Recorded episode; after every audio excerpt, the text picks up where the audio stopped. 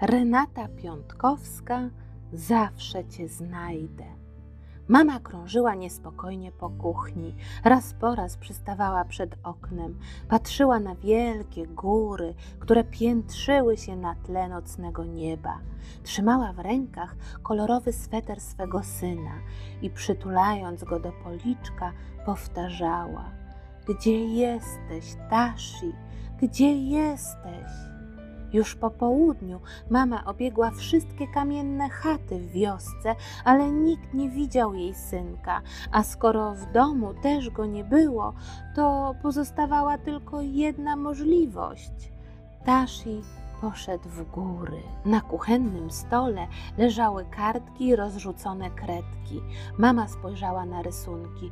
Wszystkie były do siebie podobne. Na każdej kartce Tashi narysował dziwnego stwora. Był on trochę szary, a trochę brązowy, bardzo duży i kosmaty.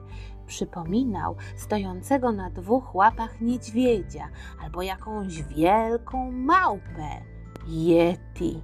Pokiwała głową mama. Od kilku tygodni jej synek nie mówił o niczym innym. Wierzył, że w Himalajach żyje tajemniczy człowiek śniegu. Słuchał, jak starzy ludzie opowiadali, że nieraz widywali w górach odciski jego ogromnych stóp aż otwierał buzię ze zdumienia, kiedy tłumaczyli, czemu w himalajskich wioskach domy zawsze mają nieduże, nisko osadzone drzwi wejściowe.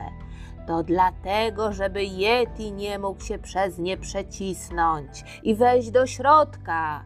Powtarzali ci, którzy żyli w cieniu wielkich gór od pokoleń. I tak mały chłopczyk uwierzył, że gdzieś pośród ośnieżonych szczytów mieszka Yeti i on, Tashi, musi go odszukać.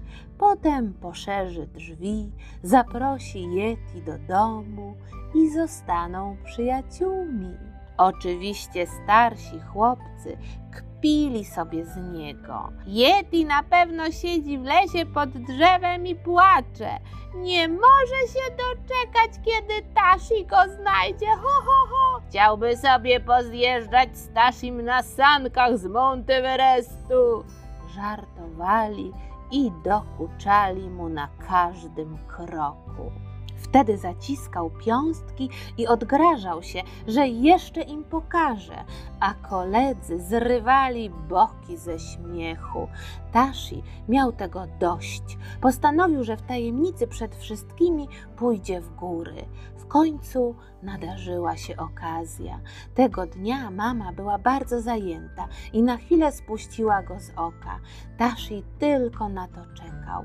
Zabrał latarkę, założył swój kożuszek, ciepłą czapkę i wymknął się z domu.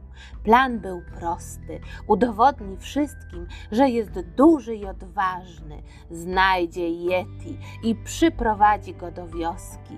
W skrytości ducha liczył na to, że Yeti spotkał w górach jego tatę. Minął już rok, odkąd ojciec chłopca zaginął podczas wyprawy w Himalaje. Ubezpieczał wspinaczy, gdy ze zboczy Monteverestu zsunęła się lawina i porwała go ze sobą. Tashi bardzo tęsknił za tatą.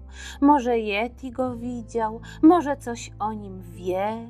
Ta myśl dodała mu otuchy i Tashi ruszył przed siebie. Na początku nawet nieźle mu szło. Znał dobrze drogę do lasu i szedł pewnie wydeptaną ścieżką. Im bardziej oddalał się od domu, tym bardziej wiatr się wzmagał. Przygnał ciężkie chmury, sypnął śnieg. Pośród drzew i skał chłopczyk stracił orientację.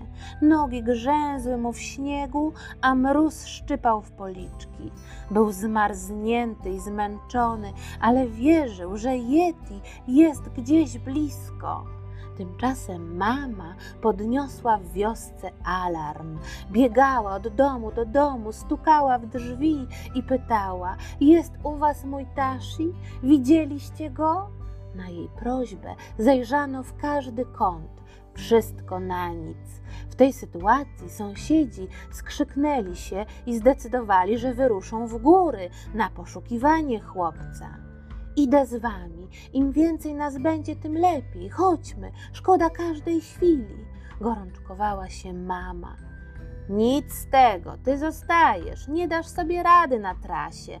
Będziesz tylko spowalniała całą wyprawę, stwierdził jeden z mężczyzn. Idź do domu.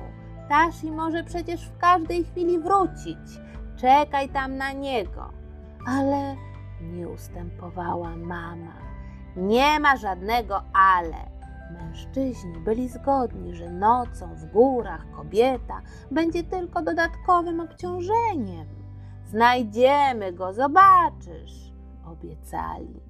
Na samą myśl, że Tashi mógł w międzyczasie wrócić do chaty, mama zerwała się i pobiegła do siebie. Ale synka tam nie było. Mama nie mogła znaleźć sobie miejsca. Krążyła niespokojnie po kuchni i raz po raz wyglądała przez okno. Widziała tylko zarys gór na tle nocnego nieba. Czas dłużył się niemiłosiernie. Przyciskała do piersi kolorowy sweterek synka i modliła się, ocierając łzy rękawem. Raptem zatrzymała się. Przez chwilę stała bez ruchu, a potem nagle zarzuciła na siebie ciepłą kurtkę, porwała wełniany szal i wybiegła w noc. Tak jak wszyscy mieszkańcy wioski, dobrze znała drogę w góry. Wkrótce dopadła pierwszych drzew, które trzeszczały i uginały się pod naporem wiatru. Za nimi zaczynał się stok. Podejście było strome, ale nie zwolniła ani na chwilę. Kiedy po drodze napotykała kopczyk śniegu, rozgarniała biały puch, żeby sprawdzić, czy pod spodem nie kryje się Tashi. Tashi od czasu do czasu nawoływała go i zamieniała się w słuch, czekając na odpowiedź. Im wyżej się wspinała, tym było trudniej. Śnieg i kamienie uciekały spod nóg. Oddech stawał się coraz płytszy, widoczność coraz gorsza. W tym samym czasie mężczyźni z wioski przeczesywali żleb. Od kilku godzin przedzierali się przez zwały śniegu, omiatali światłem latarek kamienne ściany zbocza, sprawdzali wgłębienia pod nawisami skalnymi, nieustannie padający śnieg oblepiał im ubrania, mróz pokrył szronem wąsy i brwi. Byli zmęczeni, przekrzykując wiatr, próbowali coś ustalić. Powinniśmy zejść niżej i jeszcze raz przeszukać teren. Ten mały nie mógł wspiąć się tak wysoko. Kto go tam wie? Wyszedł z domu po południu. Wtedy nie padało, warunki były dużo lepsze. Poza tym, jeśli się cofniemy, a on utknął gdzieś wyżej, to. Dla wszystkich było jasne, co to oznacza. Nie wiemy nawet, czy wybrał tę drogę. Mógł się kierować na przełęcz. Mężczyźni chuchali w dłonie i przytupywali, żeby choć trochę się rozgrzać. Właśnie zastanawiali się, czy nie lepiej podzielić się na dwie grupy, gdy pośród śnieżnej zadymki dostrzegli drobną postać. Wszyscy przecierali oczy ze zdumienia. Z gór schodziła kobieta, brnęła z trudem w wysokim śniegu. Kiedy podeszła bliżej, rozpoznali w niej matkę poszukiwanego dziecka. W ramionach niosła otulonego chustą chłopczyka. Mężczyźni otoczyli ją i pytali jeden przez drugiego: Jak to możliwe? Gdzie on był? Jakim cudem go odnalazłaś, skoro nam się nie udało? Bo wy szukaliście zaginionego chłopca, a ja szukałam mojego synka. odpowiedziała. Opowiadanie pochodzi z książki Po prostu Mama. Wydawnictwo Literatura. Renata Piątkowska.